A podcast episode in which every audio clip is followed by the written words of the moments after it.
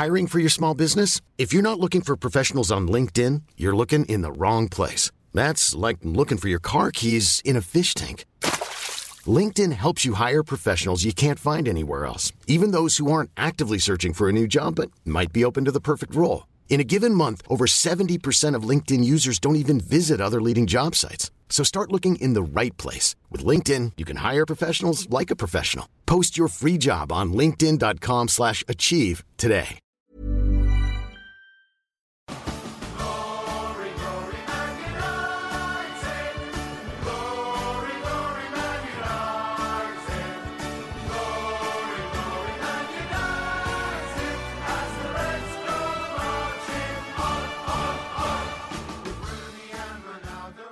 Halo pendengar ganteng-ganteng Manchester United Podcast, baik lagi bersama kita bertiga di podcast GMU. Pada kesempatan kali ini kita mau mengingatkan kalau tidak semua begadang ada manfaatnya.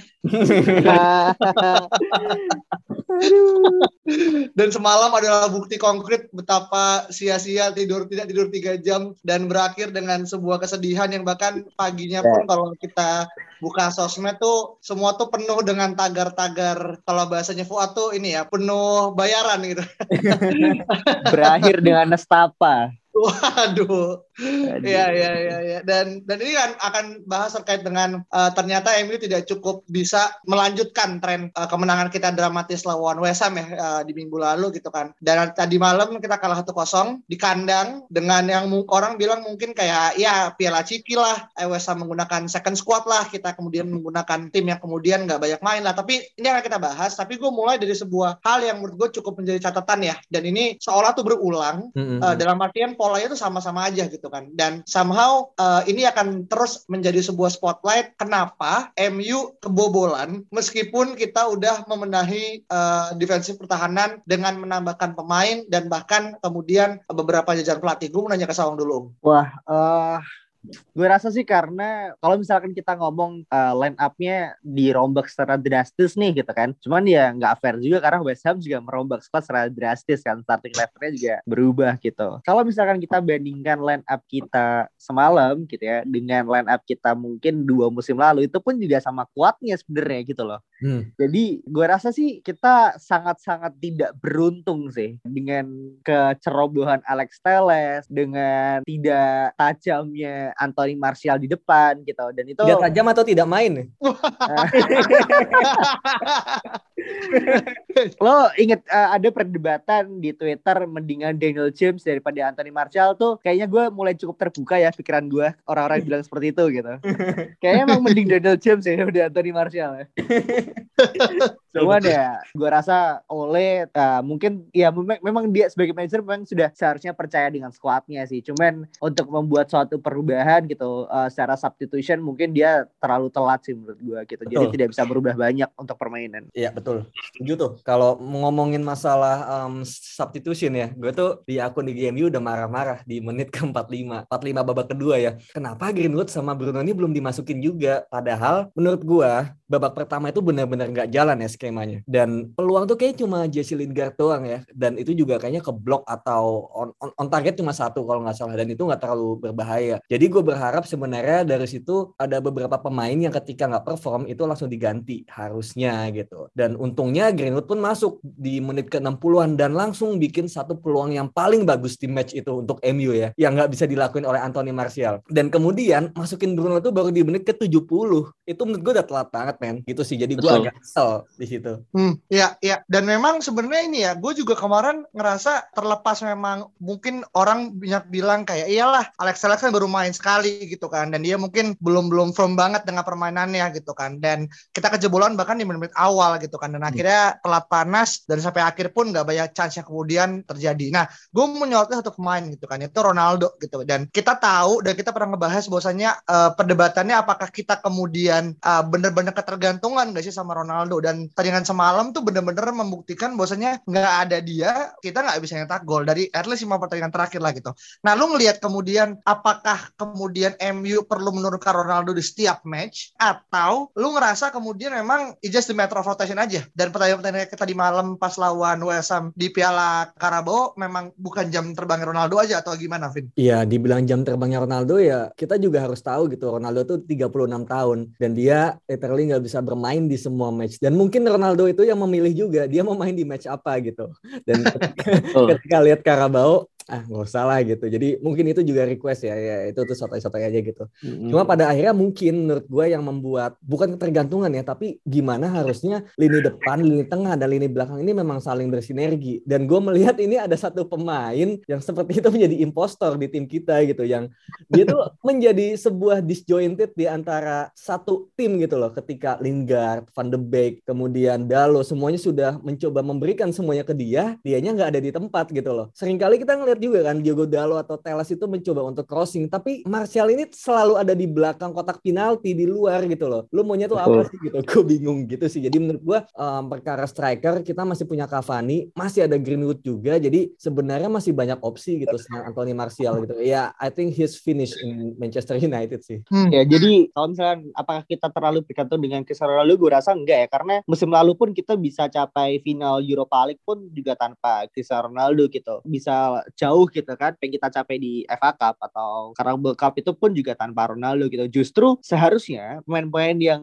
sedih itu dan tidak merasa beruntung itu adalah pemain-pemain yang main semalam gitu. Karena Carabao Cup itu adalah jam terbang mereka tuh di situ gitu. Iya, betul. jadi kalau misalkan kita, uh, mereka tidak bisa lolos gitu ya mereka yang akan rugi sendiri. Mereka mau main di mana lagi gitu. FA Cup tentu lebih prestisius daripada Carabao Cup gitu kan. Iya, iya. Premier League mau mau ganti siapa aja Martial gitu. Udah nggak mungkin lagi ganti gantiin Ronaldo gitu. Betul. Bahkan untuk untuk bersihin sepatu Greenwood pun kayaknya nggak cocok juga gitu.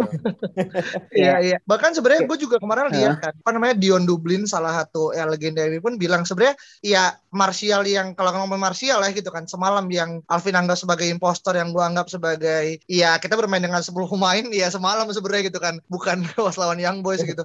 Iya. ya ya sebenarnya kita nggak ngelihat dan kita tidak bisa kemudian berekspektasi pada seorang pemain yang dia mengemban beban berat ya dia memakai nomor 9 dan gue setuju gitu kan dengan Dion Dublin. Kayak Martial yang sekarang beda dengan apa yang Martial ada 4 5 tahun yang sebelumnya gitu kan yang kita beli dari Monaco gitu kan. Dan kita udah pernah bahas sebenarnya kan kayak dia sebenarnya masalahnya di mana gitu kan. Bahkan yang paling gue cukup agak emosi adalah kalau ini masih sempat-sempat ya ngebela Martial kan. Dia bilang iya kita paham kalau dia tuh emang kita butuhin dia untuk cutting inside gitu kan. Ya malah semalam pun juga gue nggak ngeliat juga gitu dia lakuin cutting hmm. inside segala macam macam gitu kan. Dan dia bilang, hmm. iya Martial dalam performa yang sama kayak pemain lainnya. Menurut gue, gue kalau jadi pemain lainnya akan akan marah sih kalau bisa dibandingin sama Martial. Iya. Gitu. Tapi gue rasa, gue rasa itu hanya media talk oleh aja sih gitu. Iya betul. Karena dia tidak ingin tidak ingin mengulangi kesalahan Jose Mourinho dan Louis van Gaal ya yang apa throwing this his player under the bus gitu. Ya, ya. Jadi dia sebisa mungkin menjaga situasi ruang ganti itu kondusif at least di mata media gitu sih. Mm -hmm. Iya, Jadi iya. kalau misalkan dia secara terang-terangan menyerang Martial gitu, pasti akan ada apa ya? Mungkin rasa insecure gitu di di barisan pemain yang lainnya gitu, mungkin Van de Beek, mungkin uh, Alex Telles gitu, mungkin Diogo Dalot gitu, di mana pemain-pemain yang mereka membutuhkan menit ekstra untuk membuktikan kapabilitasnya sih. Hmm, I see, I see. Dan memang sebenarnya pertandingan semalam tuh kayak seolah membukakan mata bahwasannya terlepas kita di atas kertas ya, skuad lapis keduanya pun bertabur bintang ya. Kita bisa lihat bagaimana bagaimana Jadon Sancho main, ada Van de Beek juga diberikan kesempatan. Bahkan secara goalkeeper pun ya Henderson, Henderson pun juga bisa bisa dibilang bukan kelas bawah gitu kan. Tapi ya balik lagi, gue masih melihat bahwasanya pertama nggak akan banyak apa udah udah udah ini ya udah gugur gitu kan. Dan akhirnya mereka nggak akan banyak main gitu kan. Sama yang kedua, eh, tadi sempat gue ngomong sama Alvin kan sebenarnya kegagalan MU lolos ke Carabao Cup it's just a matter of time aja gitu. Karena kalaupun hmm. kita lolos saya ketemu City juga sih. tadi sama Siti. Iya itu City itu ini sih menurut gua dia punya orang dalam sih di Karabau ya. Enggak men itu Karabau itu jangan-jangan dibeli sama Tusek Mansur itu dia yang punya Karabau. Bisa jadi.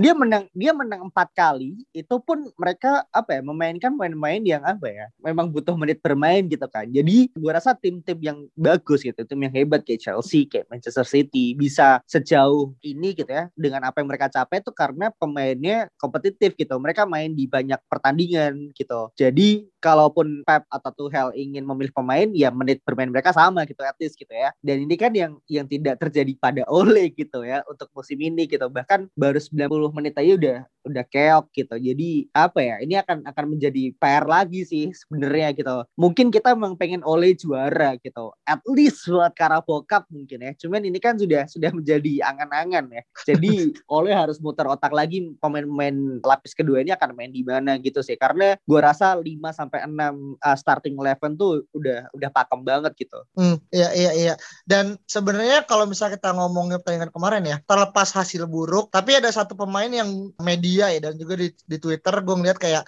dapat apresiasi tinggi gitu kan. Itu Donny van de Beek gitu. Yang semalam diduetkan di double pivot uh, sama Nemanja Matic gitu kan.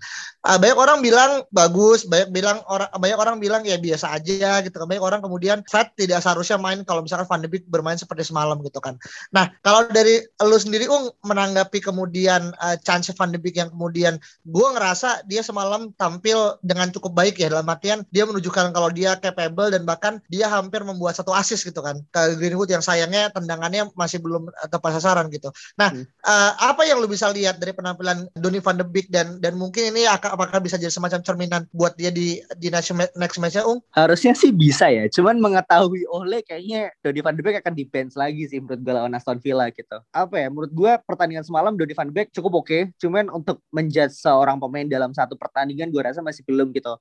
Nah, tapi problemanya adalah kalau misal satu match itu masih belum, dia kan butuh menit bermain terus gitu gitu. Di mana ketika dia udah main dia harus main lagi untuk untuk membuktikan dia tuh capable di posisi tersebut gitu masalahnya gue nggak tahu apakah Fred ini punya punya blackmailing gitu ke Ole gitu ya sehingga dia bisa bisa dimainin terus gitu. Tapi dengan apa yang ditampilkan semalam gue rasa Van de Beek layak sih main lawan Aston Villa minggu depan. Hmm, um, gue punya pendapat yang beda ya. Jadi gue rasa dia agak di overhype ya sama orang-orang di Twitter semalam gitu. Dia oke okay, tapi nggak seoke itu menurut gue gitu ya. Um, mungkin yang dibilang oke okay karena dia bermain di posisi yang baru bukan di posisi yang biasa yaitu AM gitu. Dan kita kita sebenarnya juga udah tahu ya bahwa dia pernah bilang dia bisa bermain sebagai nomor 6 atau nomor 8, dia bisa bermain di segala lini tengah. Cuma balik lagi, dia bilang bisa ketika di sistemnya Ajax gitu, bukan di tim seperti MU. Dan ketika gue lihat dia main semalam ya, totally dia masih belajar gitu. Dia masih berusaha menjadi seorang pemain yang bermain di double pivot menemani Nemanja Matic. Itu koneksinya menurut gue masih belum ada di situ. Sebagai seorang pemain yang mengisi posisi itu bisa gitu. Cuma apakah dia bagus? Nggak terlalu juga. Kalau misalnya ya ini ini mungkin sesuatu yang nggak bisa di ini ya nggak bisa dijelaskan lewat podcast ya. Jadi kalau ingat 5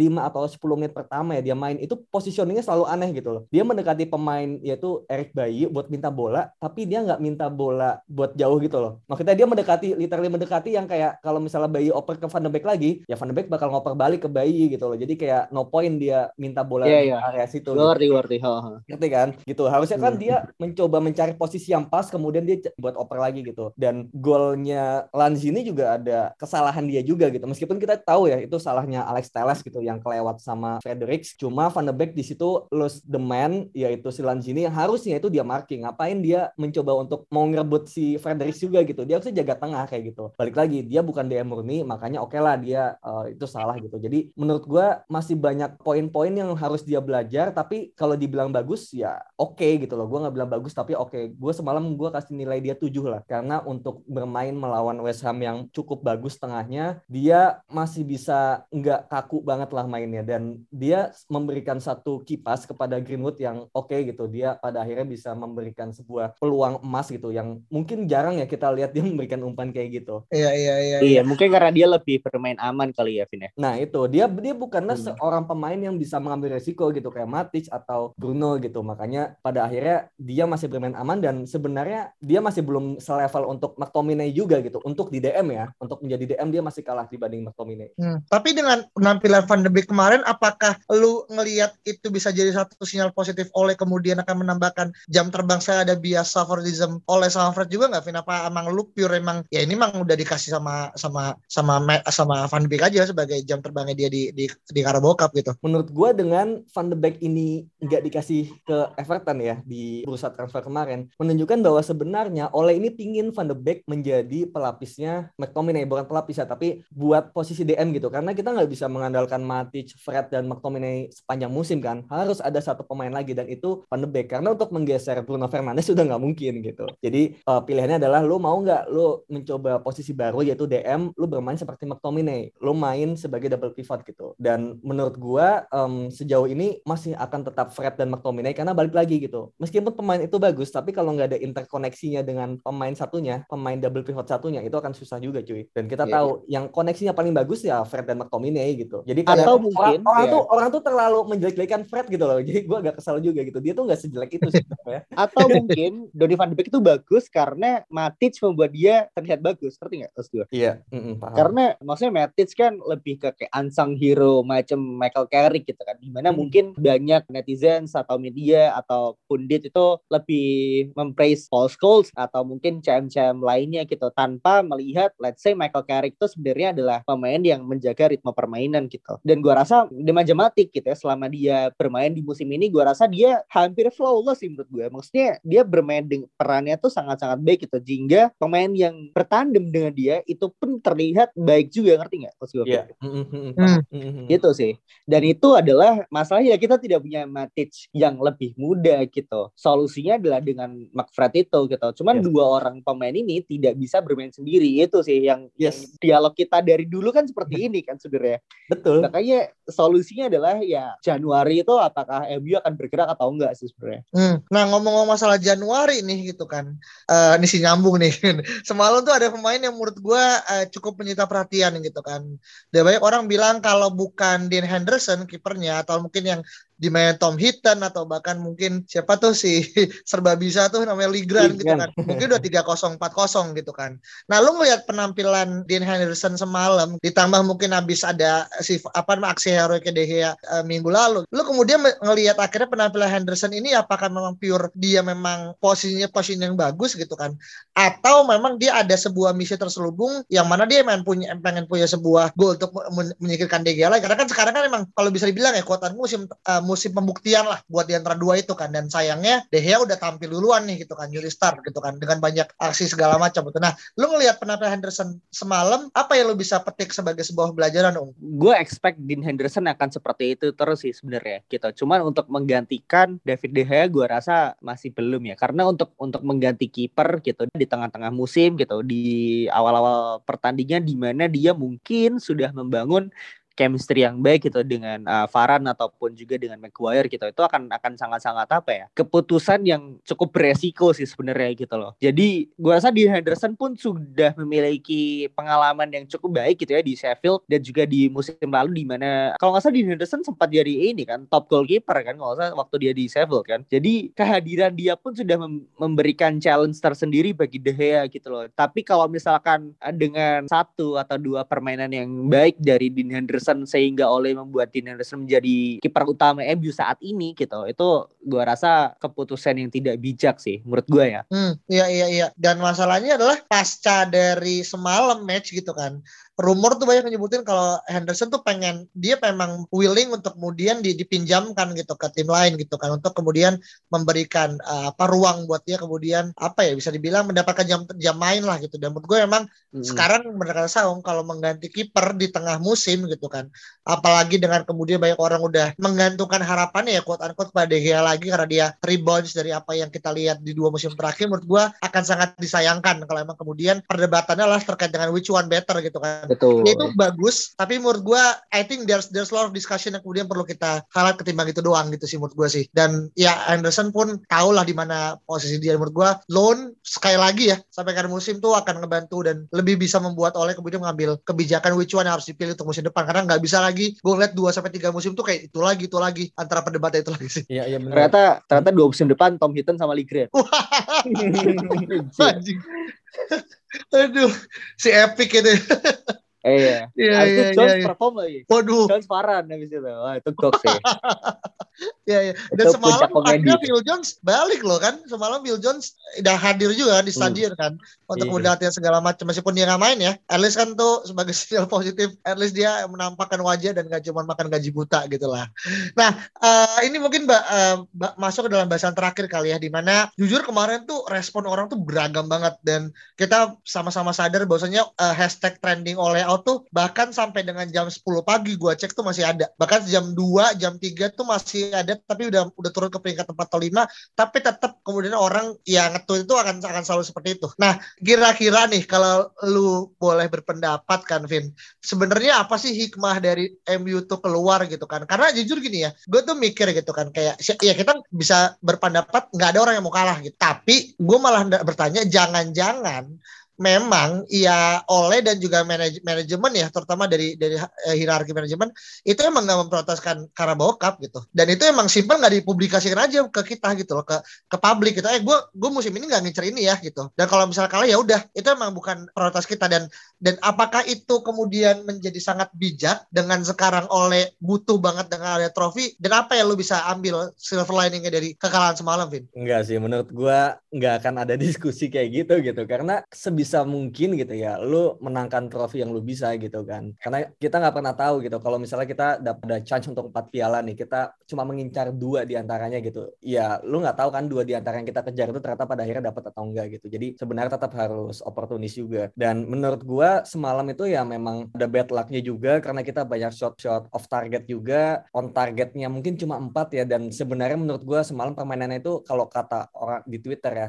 MU mainnya fluid, MU mainnya bagus tapi nggak tapi bad luck ah bullshit gitu. Menurut gue mainnya jelek aja gitu loh. Mainnya jelek nggak bisa bikin peluang yang clean ya, clean chances gitu loh. The only one clean chances itu cuma peluangnya Greenwood dan itu setelah menit 60. Apalagi terutama setelah Bruno masuk. Sebelum itu tuh peluang-peluangnya masih raw gitu loh, yang masih kayak ya tendangan dari luar kotak penalti, one touch passing apa one two passing di kotak penalti yang tendangannya melebar tapi sudutnya juga sulit gitu loh. Jadi menurut gua nggak ada fluid-fluidnya sama sekali gitu. Ini menunjukkan bahwa MU benar-benar butuh seorang playmaker di tengah selain Bruno Fernandes gitu. Jadi menurut gua di sini iya oke lah kita bisa bilang ini sebuah blessing in disguise juga karena kita bisa fokus ke liga ya gitu kan katanya dan fokus ke Liga Champions cuma balik lagi gitu. Ini sebenarnya fatal sih gitu karena Carabao ini kan lebih kepada ajang pemain muda, pemain lapis dua, pengalaman untuk yang lain gitu. Karena kita tahu hadiahnya pun juga kecil banget gitu. Jadi yang dikejar itu udah bukan uang di situ, tapi lebih ke prestis dan juga jam main. Itu aja gitu. Dan ketika lu kalah di situ ya udah pemain-pemain cadangannya kehilangan motivasi untuk bermain lagi gitu sedikit ya. Karena ya gue main di mana nih karena gue udah tersingkir kayak gitu. Jadi menurut gue eh, salah satu ya kita bisa anggap ini sebagai sebuah failure ya menurut gue untuk tidak bisa melanjutkan di Carabao gitu. Itu ya, itu Hmm. itu lebih aneh saja sih menurut gue. Hmm, iya. Iya. Dan dan semalam juga sebenarnya banyak orang bilang 18 kali kesempatan trofi didapatkan oleh dan 18 kali juga kita gagal mengeksekusi baik dari tahapan awal sampai dengan tahapan final gitu kan. Nah, melihat angka 18 ini Ung sebenarnya apa kalau nganggap it just a number atau ada perlu semacam kayak penekanan bahwasanya ini udah red flag loh kalau dalam hubungan ya gitu kan. Ya, dan dan dan ini kan mungkin bisa bertambah sampai 22 gitu kan. Hmm. dan mungkin kita akan tahu bisa tahu itu mungkin di tengah musim kali kita bisa melakukan apa namanya assessment gitu. Nah, lalu ng- nganggap ini apakah sebagai sebuah ya biasa lah gitu. Misalnya ini sebuah proses gitu kan. Semua orang akhirnya berlindung di bawah proses gitu kan. Sama ketika kita bekerja kita ayo jamnya fleksibel. Nah, menurut gue ini nggak ada bedanya nih. Salah satu kata yang agak cukup toksik ya dalam sebuah relasi fans dan juga klub bola. Lu gimana Om? Dengan sebuah proses dan angka 18 Om? mungkin bukan proses ya mungkin kadang kita harus melihat suatu hal itu dari kacamata yang lebih besar gitu. Oke mungkin kita sedang berproses gitu ya. Cuman kembali lagi kita bukan uh, tim yang kemarin sore gitu. Kita adalah tim yang kaya punya duit mungkin kita bisa beli siapa pun. Tapi memang kita ada red flag kali ya di mana owner kita pun seperti itu gitu. Masih punya ketersinggungan dengan fans pelatih pelatih kita pun sering sekali dikritik oleh media, oleh fans kita sendiri seperti itu. Itu pun itu dari dari sisi internal gitu ya, masih seperti itu gitu. Kita masih belum memiliki kedalaman squad yang cukup bagus gitu ya untuk untuk berkompetisi di segala kompetisi. Bahkan kalau misal kalian ingat apa namanya kata-kata quadruple untuk Manchester City musim lalu itu sangat-sangat menyakitkan ya uh, buat gue gitu karena it's it's such a possibility man gitu loh. Itu untuk untuk untuk City itu sangat-sangat possible untuk untuk meraih quadruple gitu. Tapi untuk tim seperti Manchester United itu kan sangat menyedihkan gitu. Bahkan kita 18 kali uh, trofi aja kita nggak dapat gitu. Cuman kalau misal untuk melihat kembali lagi kacamata yang lebih besar gitu, kita melihat bagaimana uh, City squadnya seperti apa sekarang, melihat Chelsea dengan belanja yang sangat-sangat jor-joran gitu ya, dengan pelatih yang mereka mau pakai siapa pun kecuali Lampard jadi gitu ya. Liverpool yang dengan mencurikan klubnya semakin oke, okay. bahkan di dua musim lalu pun bisa menang Champions League dan Premier League dengan mungkin uh, rekor yang cukup bagus gitu. Dan juga Leicester City yang sekarang mungkin menggantikan posisi Arsenal sebagai Big Four di Premier League gitu. Jadi banyak variabel kenapa United tidak bisa memenangkan trofi gitu. Cuman ini juga tidak bisa menjadi alasan gitu karena kembali lagi kita bukan tim ecek-ecek gitu. Kita tuh dahulu ya itu sering kali disandingkan dengan tim-tim besar lainnya gitu. Tapi ya kalau kita mau ngomongin sejarah mulu ya we're we're we're going to become another Liverpool sih. Even Liverpool sekarang progres kan? Even Liverpool sekarang udah menang-menang mulu gitu. Even worse kalau misalkan kita gonta-ganti pelatih dan dengan apa ya tidak memiliki koneksi antara fans, pemain dan juga pelatih yang kita miliki sekarang ya kita bisa jadi seperti Arsenal, Bro. Gimana dong? Aduh. Makin sedih kan? Itu itu itu worst skenario sih, Bro itu. Itu worst kan skenario. Kita mau jadi apa, Bro? Kita mau jadi bahan badut di Twitter kan. tapi tapi yang gue takut takutnya nanti iya. akun Twitter at teks ada si Badut isinya semua keluhan fans MU semua ntar bro. Makanya.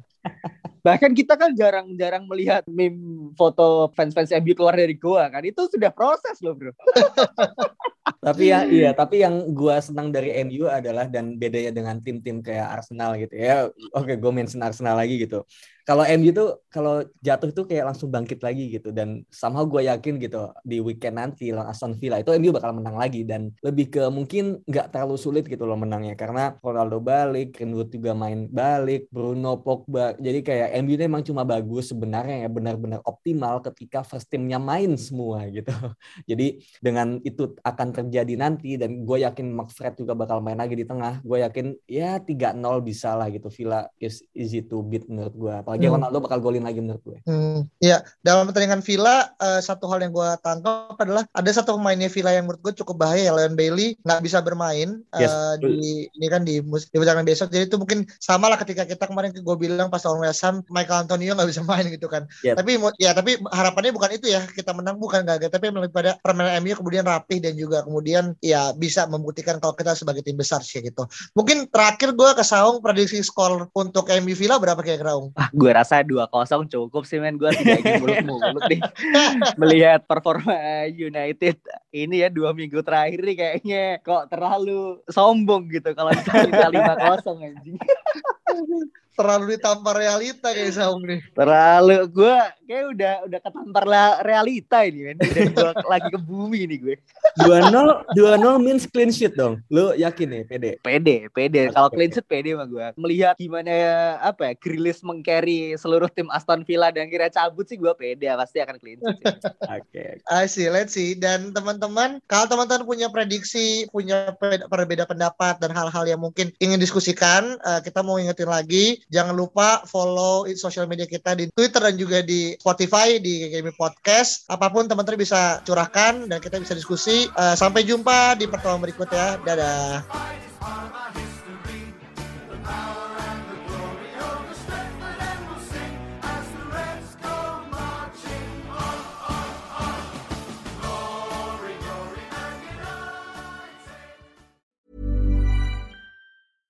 Hey, it's Paige DeSorbo from Giggly Squad. High quality fashion without the price tag. Say hello to Quince. I'm snagging high-end essentials like cozy cashmere sweaters, sleek leather jackets, fine jewelry, and so much more. With Quince being 50 to 80% less than similar brands. And they partner with factories that prioritize safe, ethical, and responsible manufacturing. I love that. Luxury quality within reach. Go to quince.com slash style to get free shipping and 365 day returns on your next order. Quince.com slash style.